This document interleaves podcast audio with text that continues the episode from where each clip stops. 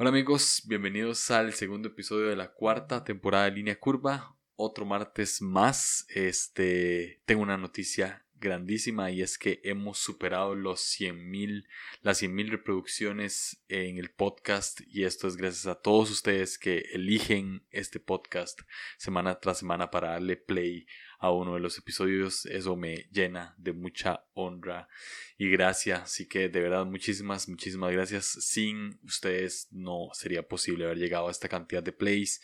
Y sí, de verdad gracias por estar aquí una semana más. Espero que este episodio los ministre tanto como me ministra a mí este tema. Espero que les guste bastante. Estoy particularmente emocionado por este episodio, así que ya, los dejo con, con este episodio, el segundo de la cuarta temporada, episodio 112.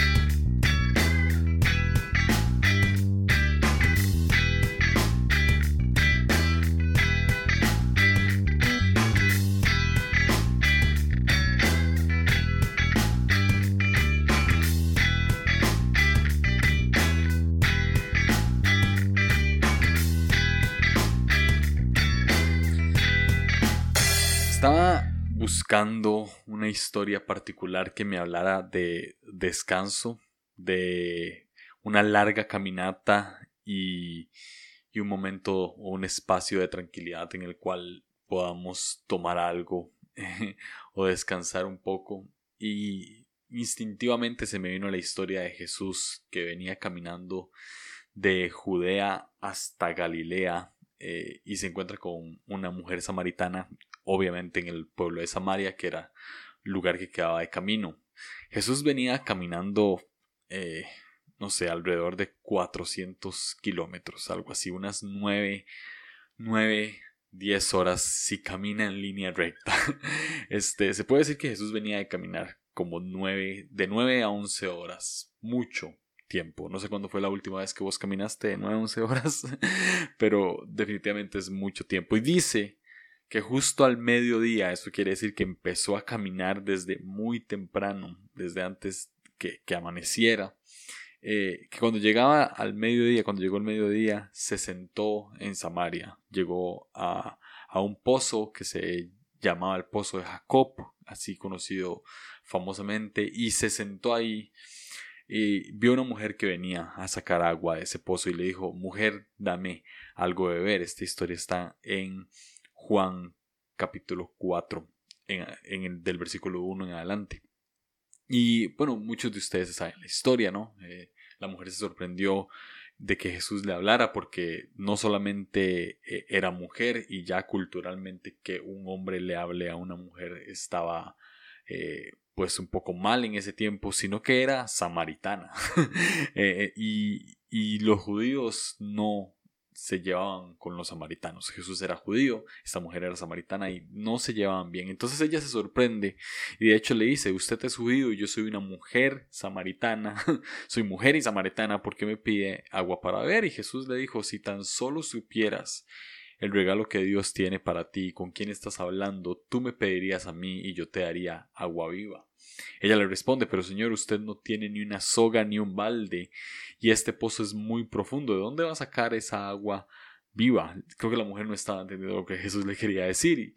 La mujer sigue y le dice, además, ¿se cree usted superior a nuestro antepasado Jacob que nos dio este pozo? ¿Cómo puede usted ofrecer mejor agua que la que, la que disfrutaron él, sus hijos y sus animales? E, e, esta mujer tenía un, algo importante con este pozo. O sea, se decía que el agua que salía de este pozo nadie más la podía brindar. Era, era bendita, era sagrada, era tradicional, era, agua viva para ellos. Y Jesús viene diciendo que él, él es en realidad el agua viva. Entonces Jesús le contesta, cualquiera que beba esta agua pronto volverá a tener sed como diciéndole, no me importa que sea nuestro antepasado Jacob, eh, de la cual disfrutaron él y toda su familia y todos sus animales, el agua que yo tengo es más buena que esta. Pero todos los que beban del agua, dice Jesús, que yo doy no tendrán sed jamás. Esa agua se convierte en un manantial que brota con frescura dentro de ellos y les da vida eterna. Entonces eh, la mujer extrañada de la conversación que está teniendo, porque realmente es una conversación un poco rara para un momento tan cotidiano en su vida, le dice, por favor, Señor, deme de esa agua, así nunca más volveré a tener sed y no tendré que venir a sacar agua de acá. Creo que la mujer aún no estaba captando la idea.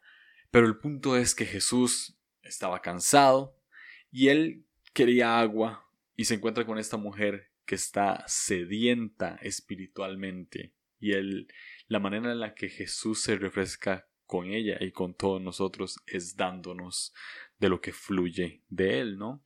Entonces Jesús después empieza a tener una conversación más extraña con la mujer samaritana en la que todo concluye en que él le confiesa que es el, es el Mesías, ¿no? Entonces, la, esta mujer tiene un encuentro con Jesús donde estaba sedienta físicamente, naturalmente, ella quería sacar agua de un pozo y termina siendo saciada espiritualmente porque se encuentra con el pozo de agua viva que es Jesús, ¿no? Más importante que el pozo de Jacob, donde el mismo Jesús se sentó a conversar con esta mujer. Eh, esa mujer tuvo un encuentro con Jesús, un encuentro impresionante, eh, tal vez de, de una jornada cansada para ella, tuvo un momento refrescante en el cual probablemente recargó sus baterías para un tiempo determinado. Lo cierto es que nadie sabe qué pasó con esta mujer. La Biblia no nos da más datos, no sabemos cuál es su nombre, solamente se conoce como la mujer samaritana. Tuvo un encuentro con Jesús en el que él prácticamente le detalló toda su vida. Hablaron sobre cómo adorar, hablaron de adoración, hablaron de, de, de profecía, hablaron de un montón de cosas.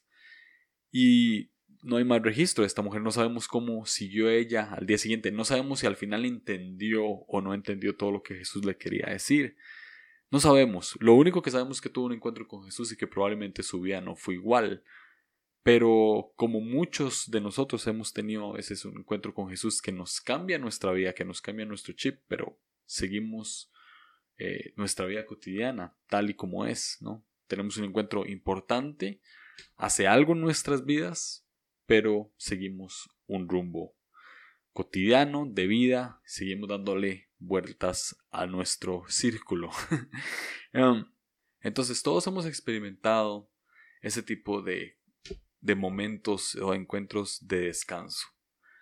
Así que importantes en nuestra vida, que nos rellenan las baterías para un largo plazo, pero también lo hemos experimentado de una manera cotidiana. ¿Cuántos hemos estado cansados después de una larga rutina de ejercicio? No yo, por supuesto. ¿Cuántos hemos estado cansados después de caminar cierto tiempo? Tal vez no nueve u once horas como Jesús probablemente lo había hecho, sino 30 minutos, 15 minutos, una hora. No sé, una larga jornada en bicicleta. ¿Cuántos hemos estado cansados después de trabajar bastante y queremos darnos un break a mitad de camino? para tomarnos algo, para tomarnos, no sé, una botella con agua, eh, un vaso con agua y hielo que, nos refresca, eh, algunos en un día caluroso, a mediodía, se toman una Coca-Cola bien fría y eso les activa la energía en cierto sentido, entre comillas, pero les, les da batería para seguir un poco. Algunos lo, hacen con bebidas energizantes, lo que sea, pero siempre lo hacemos con algo que nos refresca y que nos sacia por ese momento. Eh, en mi caso, yo no lo hago necesariamente con agua con Coca-Cola, sino que me doy un break todos los días en la tarde para tomar café. Y tengo la dicha de trabajar en una cafetería. Entonces, después de servirle café a los demás, paro un poquito en la tarde, unos 15 minutos, me preparo mi café y en otros 15 minutos me lo tomo tranquilamente. Si no estoy en la cafetería, lo hago en mi casa después de, estar haciendo cosas en la casa, después de terminar de, de limpiar, de acomodar algunas cosas pendientes que tengo en mi casa. Mi momento para terminar esa jornada es prepararme un café y sentarme a tomar ese café tranquilamente. Ese es mi deleite, eso es lo que me da energía, eso es lo que rellena mi batería, por lo menos para ese día. Ahora, hay momentos en los que eso no sale tan bien. Hay momentos en los que tal vez el grano de café que compré no era tan bueno o que la receta que utilicé no fue la ideal. Este, aquellos que tomamos café de especialidad pueden entender un poquito más esto de que es un proceso bastante diferente que hacer café como eh, creo que muchos mexicanos hacen esto, café de olla o aquí en Costa Rica como café chorreado, que nada más caliento el café y, y se lo echo directamente a la, a, la, a la, media, ¿no? A la tela y cae, ¿no? O sea, el café de especialidad tiene otros factores y para que una taza quede bien hecha tiene mucho proceso, la temperatura del agua, el tipo de molienda que utilicé para moler el grano, el tipo de grano, la variedad, el proceso este, de, de ese grano, el método de infusión que usé, etcétera, etcétera, etcétera. Todo eso para llegar a una buena taza de café que voy a disfrutar durante 15 minutos. La razón por la cual disfruto tanto esa taza de café es porque entiendo también un poco detrás de lo que hay en el grano de café y demás. Entonces me gusta sentarme y disfrutarlo, pero como dije, a veces no sale tan bien por diferentes factores. Sin embargo, la mayoría de las veces trato de que salga bien para que mi momento de descanso sea un momento de deleite. Y si en algo, si, si este momento, como ven, es tan importante para mí, entonces podrán entender que si en algo gasto cierto dinero, si en algo está puesto el tesoro de mi corazón, es en comprar café. O sea, realmente trato de comprar buen café siempre y una bolsita de 250 gramos que es realmente pequeña que me puede durar mucho menos de, de 15 días me puede salir más o menos en 10 12 dólares entonces no es no es barato realmente este es es, es, es un producto caro pero me da descanso y me da deleite Ahora, hay un café en específico en el cual eh, diría gasté, pero en realidad se lo pedí. Esto va a sonar muy niño. pero se lo pedí a mi mamá que me lo comprara. Ya sé, tengo 29 años, estoy casado. Pero se lo pedí a ella que me comprara porque realmente estaba caro. Este café eh, es un geisha y para los que tomamos café sabemos que los geishas eh, es algo exclusivo y un poquito más exótico. Tal vez en algunos países es aún más exótico, como Estados Unidos, como México, casi no hay tantos geishas, pero aquí en Centroamérica siempre hay geishas y, y este en específico es, es, un geisha que se empezó a producir en Panamá y terminó produciéndose en Costa Rica. Entonces, en Panamá es donde se ha vendido el café más caro del mundo, que fue un geisha. Y este, pues, eh, salió más o menos de ahí. Y fue un café que ganó taza de la excelencia. Taza de la excelencia es como una competición eh, exclusiva donde premian al mejor café eh, que exista en este momento. Este café ganó taza de la excelencia a nivel internacional en el 2020. 250 kilos salieron de este café, solamente 25 kilos quedaron en Costa Rica, los, el resto eh, se exportó, el 90% se exportó a todo el mundo y solamente quedó este 10% aquí. Y empezaron a venderlo en, en presentaciones de 100 gramos solamente. 100 gramitos, eh, si, si hacías un café de, de 10 gramos por 200 de agua, que es un poco este, intenso en cierto sentido, te daba para 10 tazas, nada más. Si usabas otro tipo de relación, pues podías sacar hasta 8 o 7 tazas únicamente. Eso quiere decir siete días de descanso, pero si te tomas dos tazas al día, entonces eh, te podías gastar ese café en, en 3-4 días sin darle a nadie. Claramente, únicamente para vos. Yo me lo compré eh, tratando de hacer esta relación de 10 gramos de café por 200 de agua, que es, es un radio no muy... Eh, es un radio particular, es una relación de, de café-agua particular, para que me durara 10 días, para que me rindiera. Eh, claramente sin darle absolutamente a nadie, únicamente utilizándolo para mí y no todos los días. Entonces cuando me preparaba este café, eh, sí lo quería disfrutar bastante. No quería, o sea, mi momento de descanso tenía que pasar más, a, más que solamente un momento de descanso. Utilizar este café para meditar, para orar. y, yo sé, me río porque suena ridículo, pero realmente lo necesitaba. Quería disfrutar bien este café porque estos 100 gramos eh, yo le saqué a mi mamá como 25 dólares por 100 gramos por 10 tazas de café. Es, es bastante elevado el monto. No, es, no era un café barato. Eh, ha sido lo más que he gastado. O que por lo menos eh, mi mamá, mi mamá gastó por un café en su vida. Y lo que va a gastar en toda su vida. Me encantó este café. Ya claramente no lo tengo conmigo, ya me lo tomé.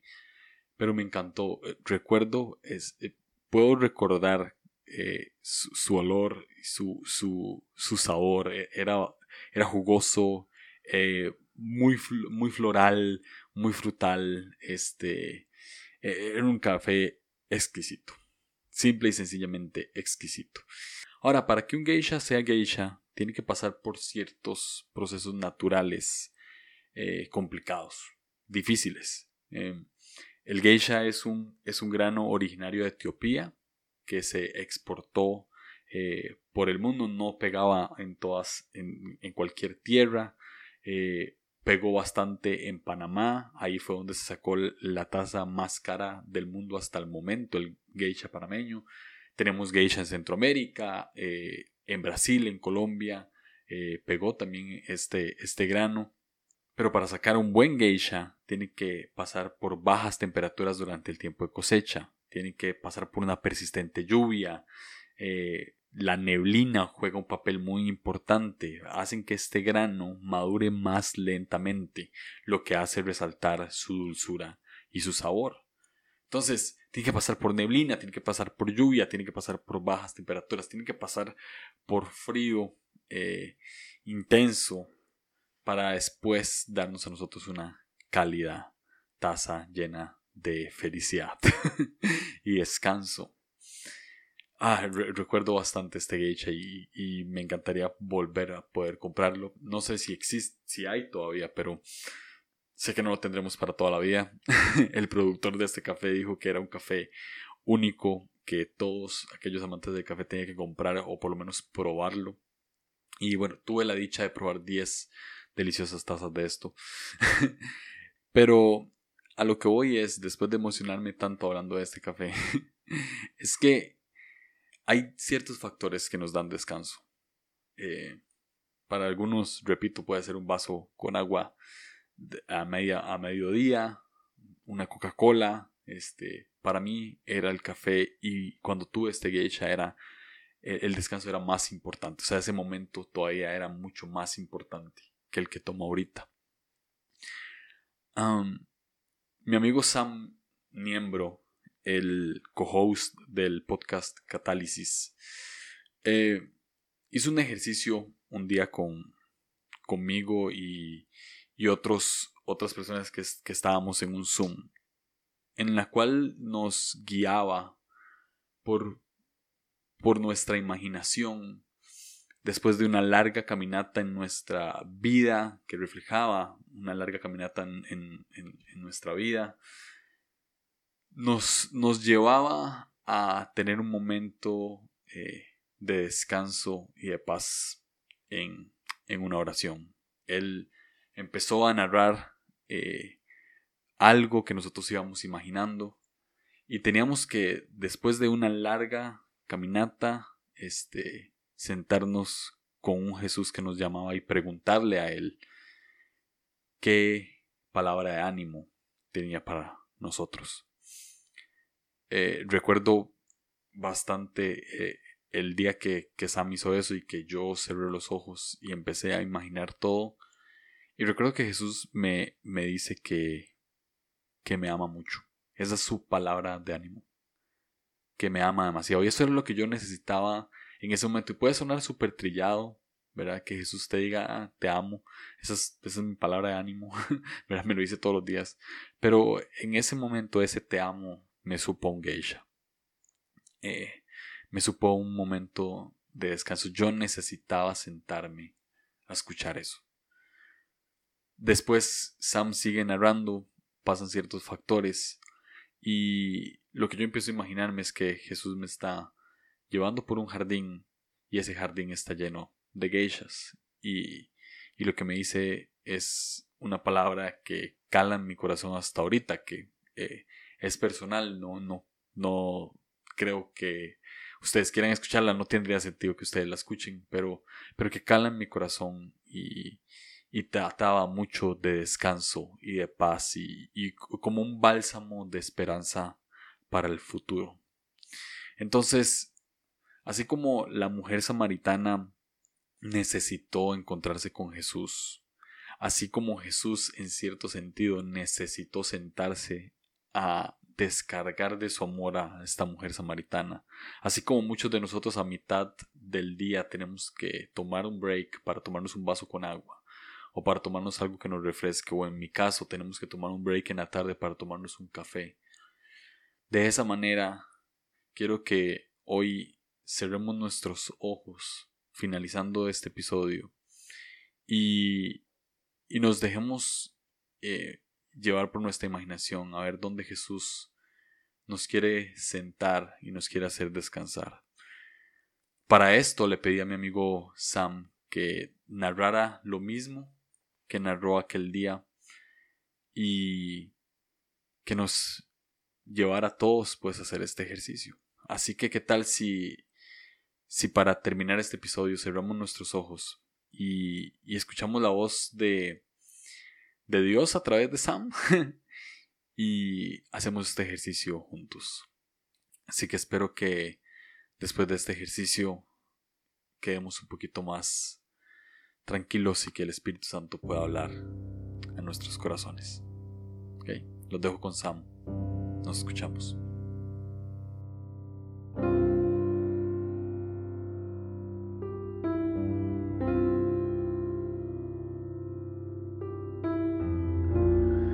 Te encuentras caminando por una senda.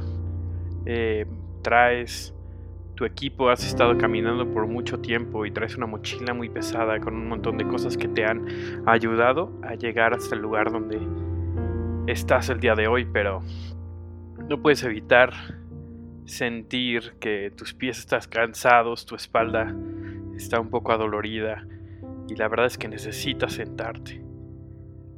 Sigues caminando un poquito y a lo lejos empiezas a ver lo que parece ser una casa. Eh, sigues la barda, una barda de ladrillos eh, y cuando te das cuenta encuentras la puerta de entrada. Es una, una puerta de metal que está abierta y hay un pasillo, hay un camino que lleva hasta el pórtico de la casa. Y en ese camino encuentras a Jesús. Jesús está esperándote en medio de ese camino, pero no trae las manos vacías. Se acerca contigo y, y te da una botella de agua, te da algo de tomar y te dice, entrégame tu mochila, qué bueno que ya llegaste, seguramente estás cansado, yo me puedo llevar lo que estás cargando. Te quita la mochila y y te lleva del, del hombro, te agarra del hombro y empieza a caminar junto contigo, te agarra de la mano y te conduce hasta la casa en donde deja tu mochila y te conduce a la parte de atrás, una casa grande de dos pisos tiene está rodeada de jardín y empieza a conducirte a la parte trasera de la casa. En la parte trasera de la casa encuentras un jardín precioso, lleno de pasto verde por todos lados, arbustos con, con flores, con rosales y también muchos árboles frutales. Y en medio de eso hay una banca. Jesús eh, te conduce hasta la banca y, te invita a que te sientes con Él. Te sientas con Él y hace bastante tiempo que no te sentabas y te das cuenta de lo mucho que realmente te dolían los pies. Has estado caminando por mucho tiempo. Y justo ahí Jesús tiene algo que decirte. Y quiero que le preguntes tú a Jesús, Jesús, ¿qué es lo que tienes para decirme hoy?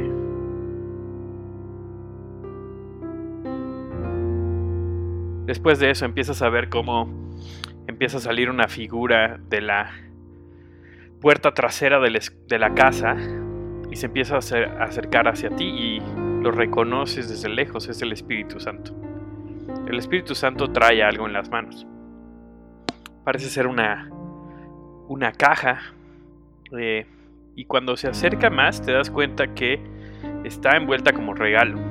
Tiene, tiene eh, una envoltura y tiene un moño. Y te das cuenta como Jesús está sonriendo y dice, te traje algo el día de hoy. Llega el Espíritu Santo y te entrega esa caja. Y esa caja la tienes en tus manos y la abres.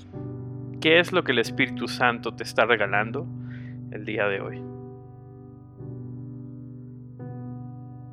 Después de eso, te paras y Jesús te conduce al huerto donde están todos estos árboles frutales y ahí agarras tu fruta favorita. Eh, nunca habías probado algo que supiera tan bien y que no solamente eso, sino que refrescara tu cuerpo, tu alma. Jesús te voltea a ver, se pone frente de ti y te dice, sé que tienes que seguir adelante, sé que tienes cosas que hacer, pero no quería que siguieras adelante sin que te pudieras sentar conmigo y también yo te pudiera decir lo mucho que estoy orgulloso de ti y de hasta dónde has llegado. Y ahí donde estás, ¿por qué no le preguntas, Jesús, ¿qué necesito oír hoy para seguir con mi camino? Después de que Jesús te responde, te das cuenta que el Espíritu Santo está ahí, tiene todas tus cosas, las ha llenado, eh, llenó un launch para que sigas adelante y te das cuenta que llega el Padre. El Padre se acerca a ti junto con el Espíritu Santo y Jesús y te dice, Sé que estás listo para lo que viene. Tienes absolutamente todo lo que necesitas. Y estoy muy emocionado por ver lo que vas a hacer en esta siguiente temporada. Parece que han sido solo unos minutos, pero sientes como que se recobraron fuerzas. Como si hubieras estado durmiendo por días y días seguidos. Y el Espíritu Santo Jesús y el Padre abren la puerta de atrás y ves que el camino continúa, pero sabes que no estás solo. Sabes que ellos van caminando junto contigo.